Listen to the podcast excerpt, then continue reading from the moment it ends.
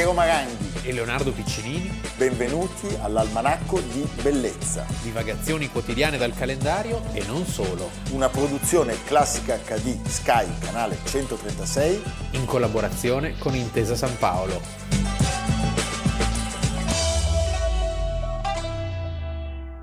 Sono venuto da Roma testè ora uh, per venire a dirvi a ciò che voi sappiate bambini, che la nostra razza è superiore. Sono stato eh, appunto scelto io dagli scienziati razzisti italiani a ciò che dimostrarvi quanto la nostra razza sia superiore.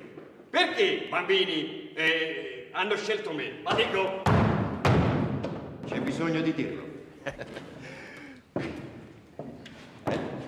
Dove lo trovate uno più bello di me? Dove lo trovate uno più bello di me? Almanacco di bellezza 5 agosto, il 5 agosto del 1938, forse un punto, il vero punto di non ritorno, ce n'erano già stati altri diciamo, però viene pubblicato il manifesto della razza. Potremmo aggiungere l'abbraccio è completato cioè quella lentissima e difficoltosa manovra di avvicinamento tra i due dittatori, che aveva avuto anche un inizio burrascoso e degli episodi come eh, le truppe al Brennero in occasione del tentativo di annettersi l'Austria, che sarebbe poi stato realizzato anni dopo, trova in fondo la sua sublimazione e si compie veramente il giorno in cui anche l'Italia entra nella barbarie assoluta e viene pubblicato il manifesto della razza, cioè un testo firmato da dieci scienziati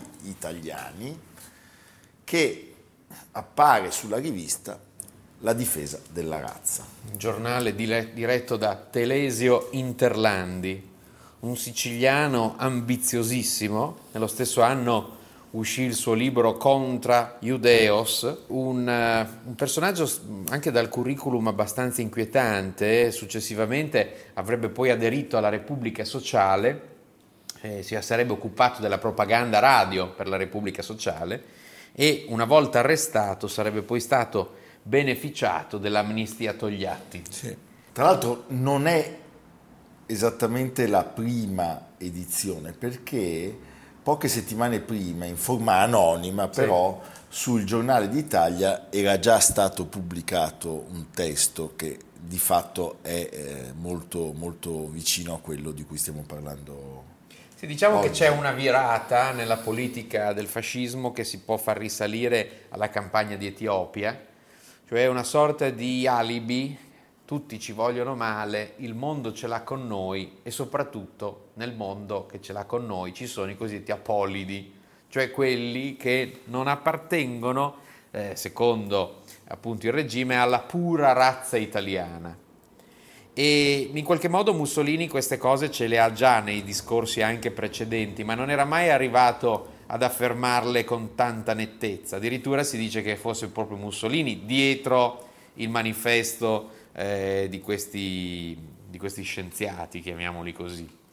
E che cos'era la difesa della razza? Era un giornale quindicinale che sarebbe stato pubblicato fino al 1943, inizialmente stampato in 140-150 mila copie. Eh, dal 20 settembre sarebbe, del, di quest'anno, del 38, ne sarebbe stato segretario di redazione Giorgio Almirante, che poi avrebbe avuto la carriera che conosciamo. E che sarebbe stato uno dei primi firmatari. Sì. E tutto era ovviamente improntato a qualunque tipo di complottismo, eh, di dietrologia, i protocolli dei savi di Sion, Sion tutto il certo. ciarpame peggiore eh, che cos'è? sono i protocolli di Savi di Sion? È un testo che viene elaborato a fine 800 in Russia, uh, un fake assoluto. Per, per, per, diciamo dare poi la stura esatto, a, a ogni serie. pogrom possibile. Esatto. La cosa interessante e inquietante è che eh, la pubblicità che riceveva la difesa della razza veniva da grandissimi gruppi, gruppi industriali, industriali, Alfa Romeo, certo, Fiat, Fiat, la banca commerciale, l'INA, capisci? Pazzesco. Tra l'altro io non sono incline ad andare a scavare nelle liste, cioè quando mi dicono eh, Albertazzi è stato No, certo. repubblichino, Sì, sì. però leggere Però, alcuni eh, nomi ti lascia sì. Giorgio Bocca, Amintore Fanfani, cioè non mi sorprende che sia stato firmato da, da- da Almirante o da Galeazzo Ciano. Anche se io in questi casi dico sempre che mera- meno male che sono stati poi incoerenti, cioè invece Sì. chi le stesse tesi le ha portate avanti anche nel dopoguerra. Assolutamente, assolutamente. Cioè la differenza tra un Giorgio Almirante e un Giorgio Bocca, tanto per usare lo stesso nome Certo. di battesimo, è che l'uno avrebbe diciamo, conservato le radici del fascismo sotto la fiamma e l'altro le avrebbe abiurate già molto prima nella Già molto resistenza. prima, certo. Ti ho raccontato che mi è capitato di avere tra le mani un- una pubblicazione di quegli anni che mi ha lasciato veramente catafratto, cioè ci sono eh, delle pubblicazioni che escono con i nomi degli ebrei. Tu avevi come un, un- un quadernetto e leggevi questi nomi e potevi diventare un delatore, perché cosa succedeva? Pensate alla cosa più semplice, cioè arriva tuo figlio da scuola e tu gli dici alla A ci sono questi cognomi, alla B questi, e lui ti dice, ah, io ce l'ho, per esempio, non lo so, un- un- uno che si chiama Bergamo Sì, in sì, classe, sì, chiaro, chiaro. capito? Beh, lì, tra l'altro eh, ricordo eh, il racconto di Liliana Segre. Pensa, e- scusa che ti interrompo, questo libro, Sì. avendolo tenuto in mano e avendo sofferto, alla fine l'ho regalato a Liliana Segre. Ah, ecco. Spiegandole che trovavo che fosse un modo Sì, per sì. spegnere questa Sì, perché ricordiamo che questa, che questa pubblicazione, li- l'avvio di questa campagna di stampa getta le basi per quello che succede di lì a poco. A Trieste, nel settembre del 38, ci sono immagini impressionanti, Mussolini sulla, sulla piazza fa il famoso discorso che dà il via poi alle leggi razziali, che sono dell'autunno. Certo. Che cosa, com'era la, la- la- situazione del mondo ebraico italiano? Era un mondo molto variegato e certamente c'erano grandi fascisti, tra, almeno 200 partecipano a- alla marcia, Alla su, marcia Roma. su Roma. Era un mondo che eh, venerava in qualche modo i Savoia, eh, perché i Savoia erano stati tra i primi a, a abolire i ghetti e a costruire le grandi sinagoghe. Ricordiamo che in Italia c'erano delle sinagoghe importanti, la, mole- la stessa mole antonelliana in origine. in origine doveva Sì.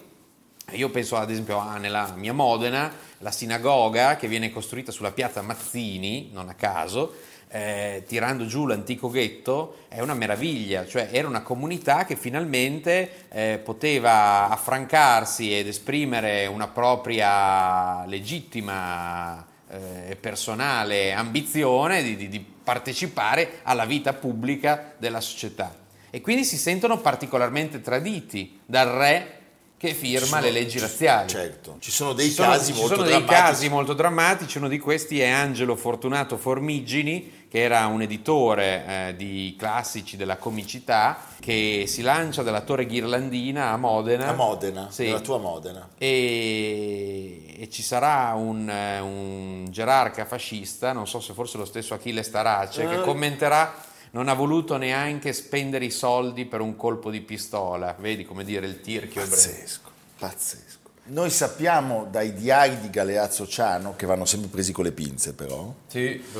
che dietro questi scienziati, come Leonardo poi ha in parte anticipato, ci potesse essere eh, lo stesso Mussolini.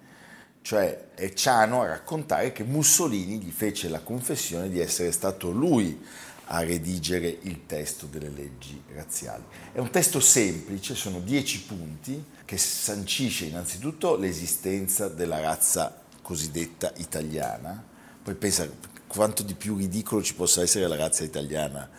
Cioè se c'è un, un coacervo... C'è un popolo che ha Eh. subito invasioni, eh, melting pot di ogni genere, è proprio quello della penisola italiana, eh, dai normanni agli svevi, agli arabi, cioè è, una, è una fesseria assoluta, però all'epoca funzionava molto bene, perché Vieni. c'era, nella, c'era questa, no, il complotto eh, giudaico-massonico, Pluto giudaico-massonico è un evergreen che ritorna ciclicamente, anche oggi basti pensare a un nome su tutti, quello di Soros, certo. quando tu ce l'hai con qualcosa, se Soros, certo, certo. tu citi Soros e fai bella figura. Sono, viene costruita questa commissione di scienziati, parliamo di antropologi, statistici, psichiatri, che sottoscrivono il documento, ci sono anche dei nomi molto importanti del mondo universitario fascista, persone che peraltro riusciranno in qualche modo poi a riproporsi nell'Italia repubblicana, io penso a Lidio Cipriani, a Sabato Visco, a Edoardo Zavattari e eh, ahimè inizia quest'ulteriore capitolo che eh, di fatto è l'ultimo capitolo prima della, della, dell'entrata in guerra dell'Italia eh, e quindi come dire, de, della tragedia che poi porterà alla fine del regime nazifascista. Che dice? Non ho gli occhiali. Dice che da oggi i matrimoni misti sono proibiti e che i nostri figli sono esclusi da tutte le scuole statali. E Giorgio, la laurea? A meno che... A meno che? Sì, a meno che uno non abbia grandi meriti patriottici fascisti. Ma tu sei iscritto al fascio. Sì, sì, lo so, ma non basta. Beh, abbiamo visto un passaggio dal film di De Sica al Giardino dei Finzi Contini. Sì, di una borghesia che viene completamente spazzata via da questa cattiveria, perché, ricordiamo, le leggi razziali pongono le basi per lo sterminio. Si parla ultimamente molto di antisemitismo burocratico, nel senso di una macchina che si mette in moto e poi porterà alle estreme conseguenze e di una popolazione che non fa nulla per bloccare questo nulla. meccanismo. Beh, sì, diciamo quasi nulla, sono sì. d'accordo con te. Io consiglio di vedere un bellissimo film che è uscito, che è stato presentato anche a Venezia, di Giorgio Treves, 1938, diversi, si trova anche online. Consiglio anche su questo Il grande dittatore di Chaplin, 1940, famosissimo. E poi un film di propaganda tremendo che proprio anche questo fu presentato a Venezia, Sus l'ebreo ah, certo. di Veit Harlan, pensa Coppa Volpi al Festival del Cinema di Venezia. Eh, per Cristina Soderbaum, che è la protagonista femminile, il protagonista poi alla fine della guerra si suicida. Si suicida. Sì. E eh, è uscito recentemente questo libro molto bello, Il razzismo del Duce, Mussolini dal Ministero dell'Interno alla Repubblica Sociale Italiana che racconta un po' la genesi di questo fascismo eh, antisemita e eh, riallacciandosi a un famoso libro di Zygmunt Bauman, Modernità e Olocausto, ricorda che il sociologo ebreo polacco annotava come i caratteri che trasformarono l'antisemitismo pre-novecentesco in quella straordinaria ed efficiente fabbrica della morte erano contenuti in due elementi legati a doppio filo con la modernità la capacità organizzativa della burocrazia e quella industriale della tecne. Solo a queste due condizioni la violenza occasionale dei pogrom, che si sviluppavano come fiammate, poté trasformarsi in persecuzione e sterminio. E la, sempre... L'atteggiamento, tra l'altro, diciamolo, di Mussolini fu sempre contraddittorio fino a questo momento. Cioè, ci furono delle, anche prima della salita al potere, ci furono delle sue esternazioni eh, antisemite e poi altri interventi in cui lui in qualche modo voleva tranquillizzare, rassicurare sì, sì, certo. gli ebrei e, e, poi si arriverà appunto a questo passaggio. Che ne aveva bisogno dell'affermazione. Bisogno. Certo. Ecco, io credo che sia giusto, e non voglio essere peloso in questa precisazione, eh, raccontare che questa ignominia imperdonabile data 38 e che poi sappiamo però che ci sarà un, una seconda fase che è quella più drammatica sì, sì, del, del, 43 43 chiaramente arrivano, arrivano i tedeschi, tedeschi, però i tedeschi trovano già i registri pronti. Sono pronti esatto. C'era già Bravissimo. il manuale di istruzione. Era, era, già tutto pronto. E quindi questo chiaramente interessante è quello e, che forse non è meno grave. Eh no certo no, ma, beh, beh, già hai distrutto delle famiglie il ricordo di Liliana Segre eh, dice in casa eravamo laici, non ci sentivamo, io dice scopro da bambina di essere ebrea nel momento in cui mi si impedisce di andare a scuola, perché in casa non andavamo in sinagoga, non c'era, non c'era partecipazione religiosa. Alla promulgazione delle leggi razziali, tra l'altro, ricordiamolo, subito circa 6.000 ebrei lasciano il paese e tra questi si contano 200 insegnanti, 400 dipendenti pubblici, 500 dipendenti privati, 150 militari, 2500 professionisti, ci sono 200 studenti universitari, eh, 4400 delle scuole elementari. Sono quelli che lasciano il paese, molti rimangono e ahimè eh, dovranno conoscere quella fase terribile, mai dimenticare, eh, di cui parlavamo poco fa. E commenta sempre Roberto Toscani in questo bell'articolo apparso su eh, il, 20, il, manifesto del 25 luglio scorso, non si può evitare a questo punto un'annotazione, la fine del fascismo, la liberazione, la nascita del nuovo Stato mostrano in queste pagine una debolezza straordinaria, nelle pagine del libro del di cui libro. ci Pochi tra i burocrati responsabili della politica razzista hanno subito l'epurazione e talvolta più per le accuse di corruzione che per essere stati razzisti. Succede a nomi oggi dimenticati come quelli dei prefetti La Pera e La Via.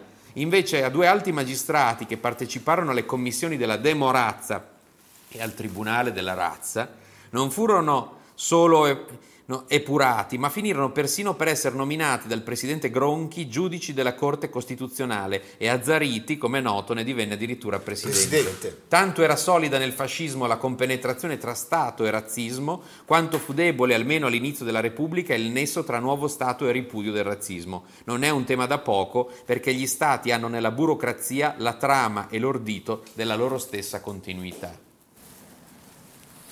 Pazzesco. Sì. Pazzesco congediamo il nostro pubblico con una testimonianza eh, meravigliosa. Primo Levi. Penso di essere una persona onesta, di amare la vita, di amare i miei simili, di trovare piacere nell'amare i miei simili. Stranamente questo contrasta un po' con la mia esperienza di ex prigioniero, ma eh, devo constatare che è così. Eh, mi piace parlare, anzi non posso farne a meno, e scrivere un surrogato di parlare.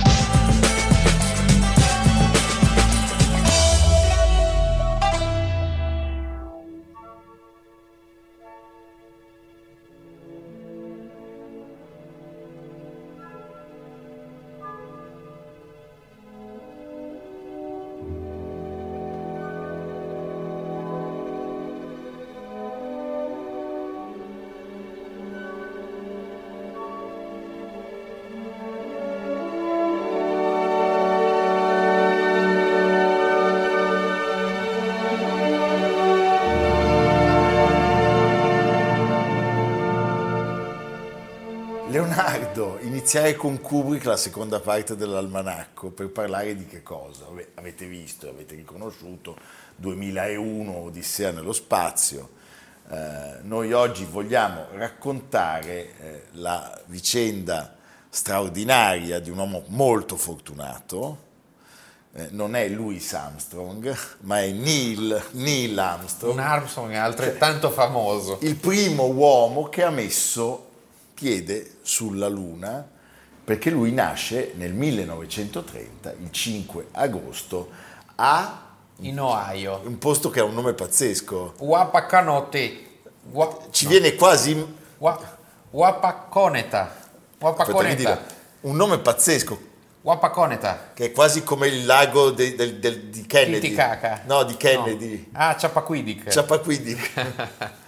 Nell'Ohio, eh? Sì. in mezzo ai campi interminabili, sterminati di mais. Lui è mancato nel 2012, ma, e questo consiglio a tutti, è stato ricordato in questo bellissimo film di Damien Chazelle che ha aperto il Festival del Cinema nel 2018, First Man, eh, che ra- racconta la sua storia attraverso l'implacabile rigidità perfetta perché corrisponde al personaggio che era uno tutto d'un pezzo di Ryan Gosling, cioè uno che non si emoziona neanche Niente. quando arriva sulla luna gli altri sono tutti un po' titubanti. Sì. Perché erano Poi ricordiamo, erano in tre, scendono solo in due. Scendono solo in due, ma lui era perfetto. Non... Pensa che sfiga quello che rimane su.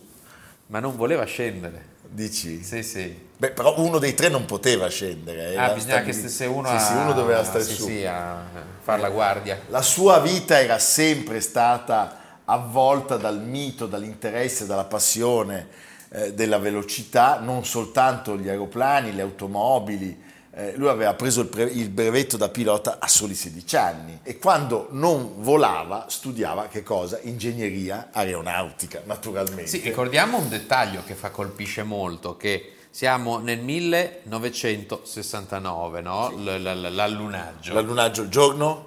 Il 21 luglio. Sai perché?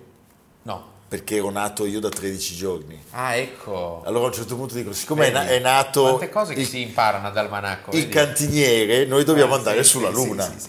Però ecco, quello che colpisce, al di là di questo dato clamoroso che, Non, Clamoroso. che non conoscevo, è che l'uomo aveva imparato a volare da soli 60 anni.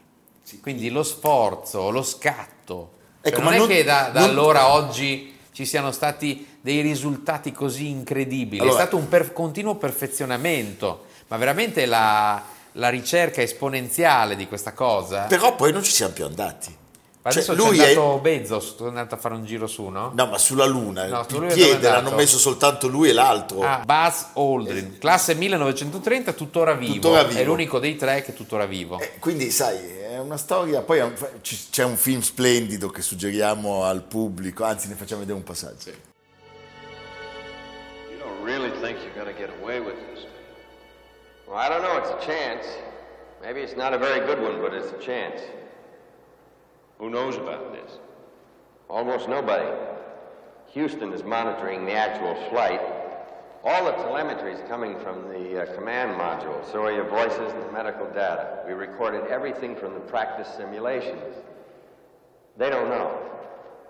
All we need from you is the actual television transmissions during the flight and the Mars landing. That's all. Just the television transmissions. That's all. Just the television transmissions.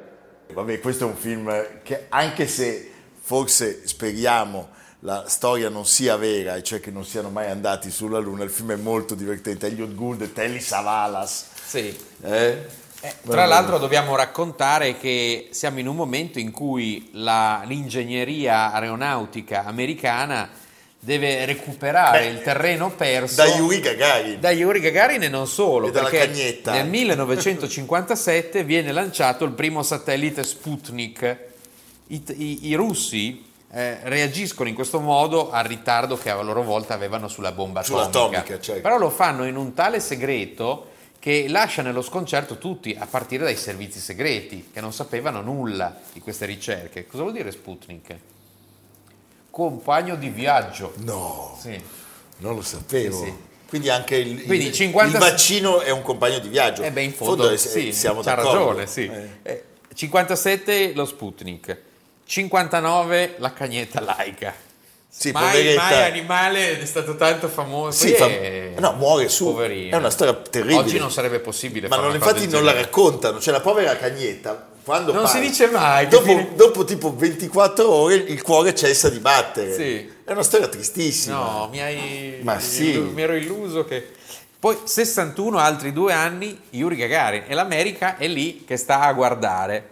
E quindi a metà degli anni 60 c'è un balzo pazzesco, grazie all'invenzione di quella cosa che ancora oggi si chiama NASA e grazie a personaggi. Na- a- anche a un, a un- a un ex nazista, diciamo. grazie a personaggi molto discutibili Beh, come so- Werner von Braun, Von Braun.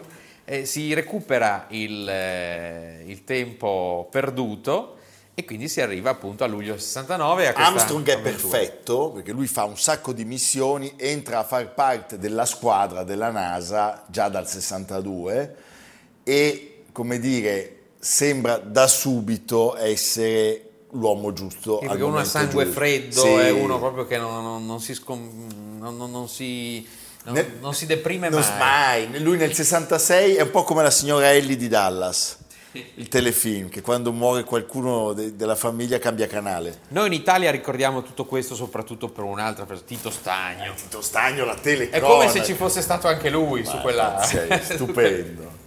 In effetti grandi emozioni, eh, grandi emozioni. 30 ore di diretta nazionale e ci furono tante famiglie che comprarono la TV apposta per, per Per- l'evento, per, eh, seguire l'evento. La diretta registrò il 96% di share. Ti piacerebbe avere il 96% di share? Beh, ma noi all'almanacco ogni tanto ci sono dei, dei- dei momenti in cui ci avviciniamo. Sì. Michael Collins è il terzo personaggio. Che è mancato quest'anno, Quest'anno. eh, ne- nell'aprile di quest'anno, mentre Aldrin abbiamo detto è ancora vivo e ha 91 anni. eh, Dovrebbe ha- essere il prossimo candidato alla presidenza degli Stati Uniti. Ormai eh, vogliono, capisci? Eh, Sì. Avere un- Beh, l'usato sicuro. l'usato sicuro. Eh, uno che è andato sulla Luna, sì. E i due colleghi raccontarono di, di- di Armstrong, eh, parlarono in qualche modo della sua impenetrabilità e Collins disse una cosa di Armstrong, disse il detto recita nessun uomo è un'isola, invece Neil è una specie di isola. Sì, ma infatti, infatti devo dire che nel film, questo film di Chazelle, eh, che è stato prodotto da Spielberg, tra l'altro, un film con scenografie d'epoca impressionanti, perché fare un film del genere vuol dire costruire la navetta spaziale con tutti i pulsanti, cioè, immaginati che lavoro che c'è, fin nei minimi dettagli, quindi è un film da vedere anche solo per, per la meraviglia di questa ricostruzione e, e- e l'attore lo, lo fa benissimo. Benissimo, molto bravo. Ecco, lui quando scende commenta, è un colore sostanzialmente senza colore, grigio, bianco, molto bianco, e il grigio è gessoso. E poi quando sta Sì, che per... descrizione poco No, interessante. veramente, no? quando sta per appa- ma appoggiare... com'era sta- Ma com'era sta luna? Eh, eh, la- il piede, il 21 luglio appunto del 69, il- alle 4.56 dell'ora italiana, lui dice un piccolo passo per un uomo, un salto da gigante per l'umanità. Sì, il lancio è del 16 luglio alle ore 13, l'allunaggio è alle 20 del 20 luglio, quindi sono ehm, quattro giorni. Quattro giorni, sì. Quattro giorni. E alle 3 del 21, come hai, come hai ricordato, eh, quindi sei ore dopo, si apre il portellone. Si apre il portellone e, ehm, e succede questa cosa, però diciamo, dalla descrizione di, di Neil Armstrong non mi viene voglia di andare sulla Luna. Certo, beh, no, No. no, No, complicato. Ma no, devi, ma poi sono sei lì che d'accordo, sì. galleggi. insomma. Poi non- C'è, lo- c'è il dentifricio, non com'è ci la sono cosa? i bar, I bagni, come sono i bagni? no, non ci sono i bar. Ah, non ci sono i bar, no? Non si può Gli alieni non ci Eh, sono, sappiamo. Gli alieni purtroppo sembra che non ci siano. Non puoi mangiare la trippa. No. No. No. Ecco, poi c'è qui sono anche, i- i- cioè, diventa una mania quella della Luna, tant'è che ci sono dei Adesso? geni. No, allora. Ah, allora. Ah, la scoperta, sì. Adesso anche volendo. C'è anche l'opera di Leo Sianacek. È Janacek. Il famoso viaggio del signor Brocek sulla Luna. C'è anche Venezia, la Luna e tu.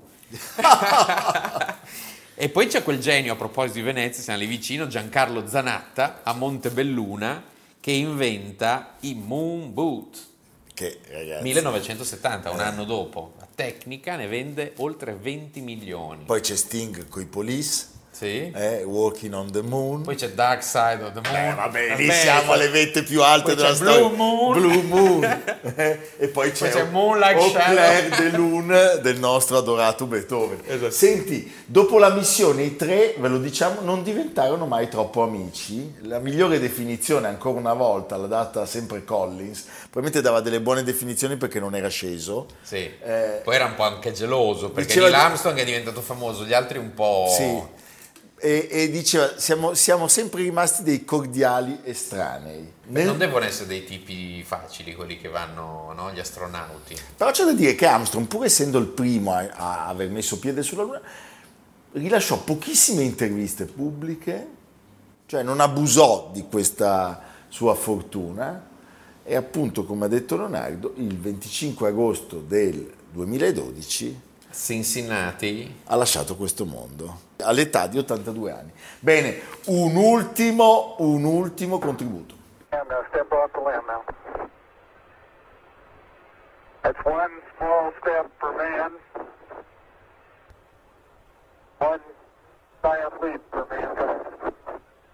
Leonardo, allora ricordiamo al pubblico che tutte le puntate sono disponibili anche in podcast, cioè sono disponibili solo in audio, senza queste facce da schiaffi. Ah, che- pensavo delle cose dicessi. No, no, non posso dire le cose tu. Eh, potete farlo su Spotify, Apple Podcast e Google Podcast di Intesa San Paolo Air cercando Almanacco di Bellezza o più semplicemente andando sul sito di Banca Intesa San Paolo, quindi www.gruppointesasanpaolo.com. Vi preghiamo di invitare tutti i vostri amici che non hanno Sky a assaggiare le castronerie di Piero e Leonardo in solo audio. Cosa diamo a chi porta un amico? Beh, eh, non so, Un salame. un salame, un salame Cre- di crema però, quindi Ah, buono, di crema, va molto buono, crema- un salame crema, si fanno dei salami molto buoni. Buoni, Molto gustosi, sì. buoni, sì, sì. Va bene Leonardo, e tu dove ci porti? Andiamo in un luogo che in realtà è una visita all'orrore. Ah, non sulla luna quindi. È una visita alla bellezza, come, come da, no, da titolo della trasmissione, ma anche dell'orrore, cioè il forte, la cittadella di Alessandria. La cittadella di Alessandria è uno dei capolavori dell'architettura militare del Settecento. Certo. Ed è il luogo in cui per la prima volta in Italia è sventolato il tricolore esattamente 200 anni fa. Ti ricordi Santorre di Santa Rosa? Cioè, questi chiaro, meraviglioso. Carlo Ma- Alberto voleva... Ma scusa, il tricolore è quello di Reggio Emilia? sì, però lì era ancora, ancora in epoca napoleonica, Sì, non avevano- erano i primi cacciatori delle Alpi. Cioè. E- qui invece è proprio la prima Ma rivolta. perché l'orrore? L'orrore perché questa cittadella è in uno stato di degrado assoluto. Gian Antonio Stella ha fatto un pezzo bellissimo che inizia così. Un macete, ecco cosa ci vorrebbe per solcare come Indiana Jones la giungla infestante che sbarra fino ai tetti certi passaggi tra una caserma e l'altra della cittadella d'Alessandria. Che vergogna, c'è da arrossire davanti alle discariche di immondizia tra i ruderi degli edifici crollati, alle vagonate di amianto, frigoriferi scassati e rifiuti velenosi abbandonati in un capannone in disuso dalla saracinesca sventrata, ai resti di libri bruciati, buttati qua e là, eccetera, eccetera. Bene, Quindi che, che un bravi. appello, Appello. a salvare la cittadella di Alessandria. Tu Alessandria sai che c'è la statua e sai cosa indica? Dicono quelli di Alessandria. Il casino.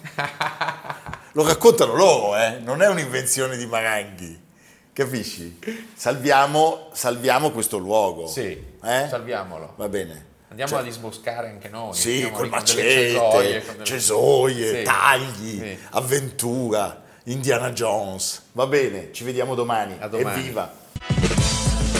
Almanacco di bellezza a cura di Piero Maranghi e Leonardo Piccinini. Con Lucia Simioni, Jacopo Ghilardotti, Samantha Chiodini, Paolo Faroni, Silvia Corbetta. Realizzato da Amerigo Daveri, Domenico Catano, Valentino Puppini, Simone Manganello.